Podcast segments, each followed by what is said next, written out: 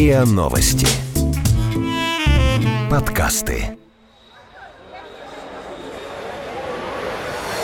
What, seriously? أنت تمزح ¿Yo? ¿Qué me estás contando? معقول؟ Are you serious? No, I don't believe it. Plaisante What's going on? Gender war? No way. И на СМИ. Иностранная пресса о том, что ее беспокоит в России. И на СМИ. Серьезно? Добрый день. С вами подкасты на СМИ. Главный редактор на СМИ Алексей Дубасарский. И я, заместитель Алексея Яна Наумова. Обычно мы обсуждаем темы, которые в той или иной степени затрагивают всех. Это политика, крупные спортивные события, общественные явления. Помните, как мы говорили о русских невестах в Китае, например? Или о том, как в других странах представляют себе русских мужчин? Есть еще кое-что, что объединяет людей по всему миру. Это массовая культура. Тут не надо долго гадать. Какое культурное явление совсем недавно было у всех на устах? Два года мы все ждали последнего сезона «Игры престолов». И вот досмотрели. Да, Мы специально немножко подождали с этой темой, чтобы все успели посмотреть последний эпизод и спокойно слушали нас, не опасаясь спойлеров. Итак, почему так популярен сериал «Игра престолов»? Не только потому, что ознаменовал собой новый этап в истории этого жанра, когда телепроект уже легко может потягаться с полнометражным кино. В этот сериал было вложено огромное количество средств. Съемки велись в разных странах. В костюмах героев важна каждая деталь. Но главное — актуальность. Недаром, что это фэнтези. Вот что заставило всех вокруг обсуждать события в выдуманном Вестероссе. да, нам-то с нашей богатой российской историей не впервые наблюдать, как рушится власть, наступает хаос. Первым делом в нем погибают, конечно, честные идеалисты. Это я про наивного до полной дурости Неда Старка. И тема революции нам тоже не чужда. Уж про феодальную раздробленность и борьбу за власть и вовсе знает каждое уважающее себя государство, и все это пережили. Ну да. Но я сначала хочу сказать пару слов о самой форме сериала. В статье на французском аналитическом сетевом ресурсе Slate, ну, он не только французский, но вот у него есть подразделение французское, да. Ну, статья на французском это была, Да, насколько да, я да, понимаю. статья была на французском. И автор француз. И вот этот автор обращается к книге Жерара Вайцмана «Сериалы. Мир. Кризис. Женщины». Вайцман считает, что сериалы, как новая форма, сформировались несколько лет назад, но уже вытесняют кино. Главная особенность сериала — фрагментарность. И она, с одной стороны, как бы символизирует раскол современного мира, а с другой — открывает дверь перед релятивизмом всех мастей, который в силу своей догмы, ну, на вкус и цвет товарищей нет, отражает глубокий скептицизм. Все познается через фрагменты и точки зрения. Ну, как я понимаю, Вайцман настроен довольно так пессимистически. Но мне кажется, что тут ничего плохого нет. Такая форма повествования содержит больше полутонов, не подсовывает зрителю одну единственную позицию, дает выбор, так сказать. Некоторые именно в этом и видят подвох. Когда нет деления на черное и белое, происходит своего рода размывание морали. Зло получает оправдание. Здесь, кстати, дело не в одних только сериалах. Вспомните первоисточник «Игры престолов» — «Песнь льда и пламени» Джорджа Мартина. Книги написаны в такой форме, что мы тоже видим происходящее глазами разных героев, и таким образом лучше понимаем, что подтолкнуло их к тем или иным действиям. Да, прав Жерар Вайсман про фрагментированное восприятие мира. Оно уже и в литературу проникло, не только в телевизионные проекты какие-то. Пожалуй, да. Но в этом же и интерес. Автор не навязывает свою точку зрения, а дает возможность выбирать, кому сочувствовать и симпатизировать. В сериале это как раз не настолько хорошо проявилось. А Мартин — один из самых известных писателей, работающих с такой композицией point of view, когда читатель все видит глазами разных персонажей.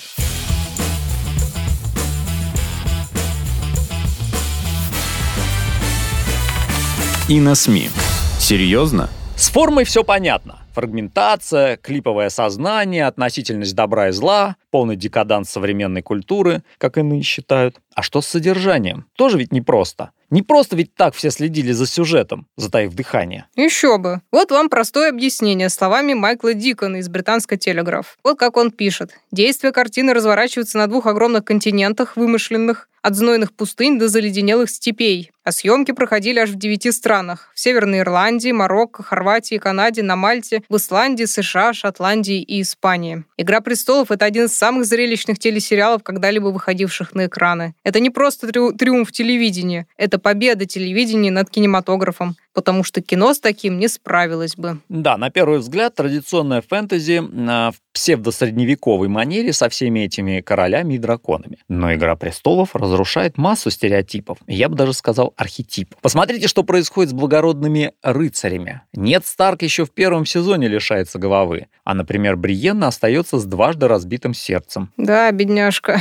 Или вот классическая дева в беде Санса – так и не дождалась своего короля, зато выросла, поумнела и стала сама себе королевой. Это очень феминистический подход, не находите? Нахожу. Ну и еще раз замечу, что в «Игре престолов», как и в книге, нет упрощенной такой битвы добра со злом. многие персонажи меняют сторону. Возьмем вот Джейн, Джейми Ланнистера. Вначале он абсолютный злодей, такой спит с сестрой, покалечил Брана. Но чем дальше, тем сильнее меняется. Конец истории Джейми многих возмутил, меня в том числе. Но сейчас я понимаю, что так даже, пожалуй, лучше, вот жизненнее. Это вам не Диккенс, где парочка духов так перевоспитывает Скруджа, что его потом просто не узнать. Человек не может просто так взять, переписать себе мозг. Вот и Джейми все-таки вернулся к Серсее, хотя никаких иллюзий на ее счет у него уже нет. Но в сердцу не прикажешь, как говорится. Ну и сколько копий уже сломано в спорах о матери драконов? Логично ли это ее преображение, когда она из справедливой освободительницы в одночасье становится безумной королевой? Да, вот этот финал меня более чем устраивает. Вот лично мне с самого начала казалось, что Дейнерис — это такая статуя свободы, считающая себя вправе наносить всем добро, причинять демократию. Такая вот непоколебимая вера в собственную правоту всегда ходит где-то рядом с безумием, мне кажется. Но ведь цель-то у нее благая, она хочет покончить с рабством. Ну да ладно, прежде всего она хочет вернуть себе трон семи королевств, потому что считает, что он ей принадлежит по праву. Ну и покончить с рабством во всем мире это тоже такая сомнительная цель, учитывая, какими методами она это делает. Она мастерски крушит старое, но ничего нового не создает. Помните, как она освобождала Астапор и Миирин? Половину бывших рабов там перебили друг друга в борьбе за власть, помнится. Остальные были готовы снова продаться в рабство, потому что голодали и не знали, как заработать на жизнь. В общем, не люблю я персонажей таки, с такими благими целями на весь мир. А помнишь, как однажды высказался министр культуры Мединский? Русскому человеку тяжело сделать такое кино, как «Игра престолов», поскольку все эти герои, они не хорошие, не плохие,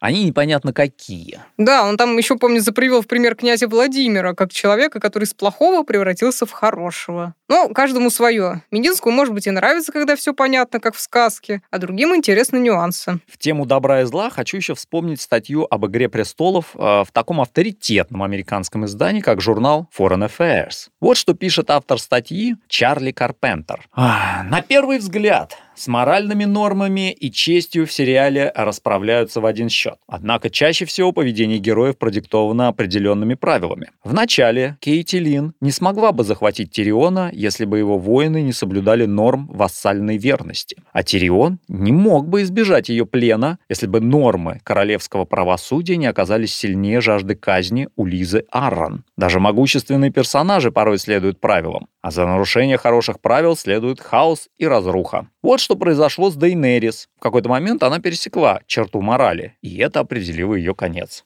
Да, вот из той же статьи. В «Игре престолов» даже деспоты, цареубийцы, палачи и работорговцы обретают человеческий облик и помещаются в определенный контекст. Как отмечает Адам Серуэр, чудовища Толкина являются чудовищами в буквальном смысле. Но большинство чудовищ Мартина — это люди. Как только вы вздумали их ненавидеть, Мартин пишет новую главу с их точки зрения, заставляя вас учесть их позицию. Да, как мы знаем, Foreign Affairs специализируется на вопросах внешней политики. Так что автор статьи в этом издании просто не мог не провести параллели. По его мнению, «Игра престолов» — это еще и притча о последствиях бесконтрольной реальной политики. Мартин, а с ним и создатели сериала, не воспевают власть, а напротив ставят перед ней труднейшие задачи и изучают поведение правителей и тех, кто претендует на власть. Да, вот французы тоже затрагивали тему современной политики в «Игре престолов». Например, по мнению Амели Феррей, «Игра престолов» поднимает вопросы о природе политических институтов Запада и отражает современную тревогу насчет стабильности мирового порядка. Д Доминик Муизи описывает атмосферу сериала так. «Гоббс в стране драконов». В этой вселенной мы видим нечто похожее на взгляды этого английского философа. Он считает опорой политического сообщества пакт представителей народа о назначении монарха, а «Игра престолов» отображает этот гоббсовский мир гражданской войны, в котором все борются за власть. И, как пишет Амели Феррей, В нем разворачивается медленный кровавый выход из феодализма и движение к формированию сильной центральной власти, который по силам удержать в узде амбиции других домов. То есть «Игру престолов» можно рассматривать как рассказ о наступлении современной политической эпохи. Вот как. Да, известный балканский философ Славой Жижик, который, кстати, довольно часто пишет в британских, например, изданиях статьи, вот он высказался, что культурные произведения представляют собой нечто вроде концентрата действительности. Они переосмысливают политическую историю в свете современных вопросов. Так, например, «Игру престолов» можно было бы рассматривать как прославление превосходства централизованного государства путем демонстрации пугающего контрпримера. Ну да, в принципе, Славой Жижик согласен с французами. А вот споры поклонников Мартина можно рассматривать, наверное, как своего рода дебат об ответственности власти, природе демократии, нравственных вопросов. То есть э, такая общественная платформа получилась. А вы говорите фэнтези и драконы.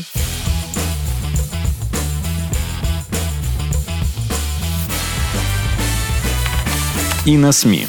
Серьезно? В интервью с швейцарской Neue Zürcher Zeitung киновед Керстин Штуттергейм сделала интересное предположение. «Игра престолов» полностью отвечает духу времени, поскольку один из ее основных посылов совпадает с курсом сегодняшней Америки. Семья прежде всего, Америка прежде всего. Защита семьи — это такая область самоидентификации и культурной памяти, а нынешняя Америка, по мнению Керстин Штуттергейм, как раз пытается опереться на старые традиции, поэтому выбрали Трампа, все эти белые люди из низов проголосовали. Вот э, Керстин Штуттергейм считает, что в «Игре престолов» показан мир патриархата и военной мощи. Вот именно то, к чему стремится Трамп, по ее мнению. Но тут можно поспорить. Я бы сказал, что патриархат там а, как раз терпит крах. В начале Дейнерис буквально силой отдают замуж за варвара Дрога. В конце она ведет за собой огромные войска и собственноручно уничтожает Королевскую гавань. Санса сначала вышивает, читает рыцарские романы, мечтает о принце, как и положено нормальной девушке в средние века. А в конце становится не просто леди Винтерфелла, королевой Севера. Причем она единственная из всех, кто бы на совете отказывается преклонить колено перед перед новым королем семи королевств, так что их остается всего шесть. Да, остальные, наверное, просто не знали, что так можно было. Ну, тут, конечно, еще грех не вспомнить леди Алену Тирл, которая управляла простором, Мелисандру, которая там крутила Станисом как угодно, и маленькую храбрую медведицу Лианну Мармонт, ну и Ария, конечно. Хотя по мне, так она скорее такой бесполый персонаж, безликая. Но, как известно, она один из любимых героев самого Мартина. Процитирую снова Foreign Affairs. Вестерос с прилегающими к нему землями является, безусловно, глубоко женоненавистническим обществом. Средневековым, да. И книга и сериал заставляют аудиторию столкнуться с жестокой реальностью межгендерных отношений в феодальном строе. Волевые женские персонажи из мира Мартина действительно существуют в тисках гендерных норм, но при этом они их не воплощают, а восстают против них и пытаются маневрировать в существующих обстоятельствах. А каждая из женщин служит своего рода отражением разных феминистских реакций на реалистическое повествование о государственном управлении и мировой политике, не учитывающее гендерных аспектов.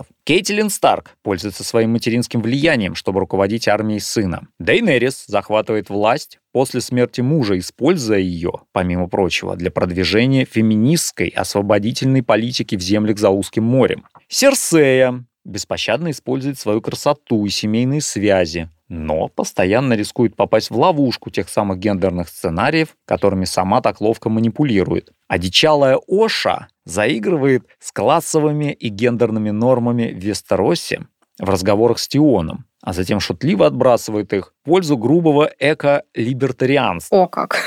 Ария отказывается от ролей, навязываемых ей, как девочке, обществом. Воины Бриена и Аша которая в сериале стала ярой, разными путями идут к власти на тех же условиях, что и мужчины. Да, вот любопытное рассуждение на эту тему мне попалось еще в китайском издании Гуанча. Да, китайцы тоже смотрели, конечно. Да. Куда же? Проявление патриархата автор статьи Пань Гунюй видит прежде всего в том, что как только у власти оказывается женщина, сразу возникает угроза кризиса легитимности. Помните, как Лианна Мармонт как-то спросила у Санса, кто она там теперь, Баратеон, Ланнистер или Болтон? Санса ответила, конечно, что всегда останется Старк, но автор проводит параллели, например, с императрицей китайской династии Тан, У Цзэтянь, которой пришлось менять сложившиеся порядки, чтобы закрепиться у власти, а также, между прочим, с российской императрицей Екатериной II. А Сансу он, в конце концов, сравнивает с английской королевой королевы Елизаветы I, которая, чтобы отстоять независимость политики Британской империи, не стала выходить замуж и осталась королевой-девственницей, как ее называли. Санса дает понять, что тоже больше не выйдет замуж, чтобы сохранить чистоту крови Старков. Кстати, и Удзетяне и Елизавета I на латыни именовались Рекс, король, а не Регина, королева. Автор это специально подчеркивает. То есть они как бы поменяли пол правовой. Так что сильные женщины все же получают в «Игре престолов» власть не на тех же условиях, что и мужчины.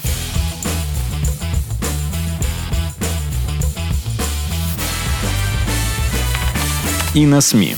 Серьезно? И, наконец, еще одна тема роднит далекий Вестерос с нашим миром. Зима близко. Вот они, изменения климата, да? Да. И никто не мешает счесть белых ходаков метафорой экологической катастрофы, которая угрожает всему миру. Только у нас скорее лето близко, глобальное потепление, как известно. Ну, про черных ходоков с африканского континента, которые толпами тянутся в Старый Свет, шутить не буду, чтобы не обвинили в расизме. Тут тоже аналогия совершенно прозрачна. Пока правители борются за власть, плетут интриги и воюют, в мире происходит нечто гораздо более грозное. Помните, как ночной дозор слал гонцов в Королевскую гавань, и никто не обращал внимания на его призывы? Вот и у нас только отдельные активисты подают голос об опасности изменений климата. Да, Грета Тунберг, щит, охраняющий царство людей. Кстати, Алексей, а вы сами на кого ставили в битве за власть в Семи Королевствах? А, на Дейнерис. А я бы вот вполне приняла такой финал, в котором на Железный трон усаживается король ночи вообще. В Астеросе остаются разрозненные группы выживших, которые пытаются адаптироваться в Великой Зиме. Такой постмодернизм был бы, закат Средневековья, вслед за которым наступает не возрождение, а зомбоапокалипсис. Да, есть там какое-то дуновение конца Старого мира. И если намек на политические потрясения в последнем эпизоде «Игры престола» прозвучал надуманно, Ну, я про внезапное предложение Сэма Тарли организовать всеобщие выборы. Да, это было очень странно. А, но вот то смены культур Вестеросу явно не избежать. Мало того, что в него влились одичалые, так еще и старая система распадается после краха большинства великих домов. Обратите внимание, что ночной дозор до Джона Сноу был над политической организацией. Кто бы ни сидел на железном троне, Дозор занимался своим делом, а при Джоне Сноу был уже не до этих тонкостей. Но даже всеобщая угроза не смогла надолго объединить народ Вестероса. Может, и смогла бы, если бы не Дейнерис, которая, полетав на драгоне над полем последней битвы с ходоками, отправилась в Королевскую гавань осуществлять задуманное. Но Джон Сноу и тут поступил как истинный дозорный, избавил царство людей от драконьей свободы и справедливости. Что ж, теперь его дозор окончен, как и наш сегодняшний эпизод. С вами были Алексей Дубасарский и Яна Наумова. Валар Маргулис. Вы слушали эпизод подкаста «И на СМИ». Иностранная пресса о том, что ее беспокоит в России. Подписывайтесь на подкаст на сайте ria.ru в приложениях подкаст с Web Store и Google Play – комментируйте и делитесь с друзьями. И на СМИ. Серьезно?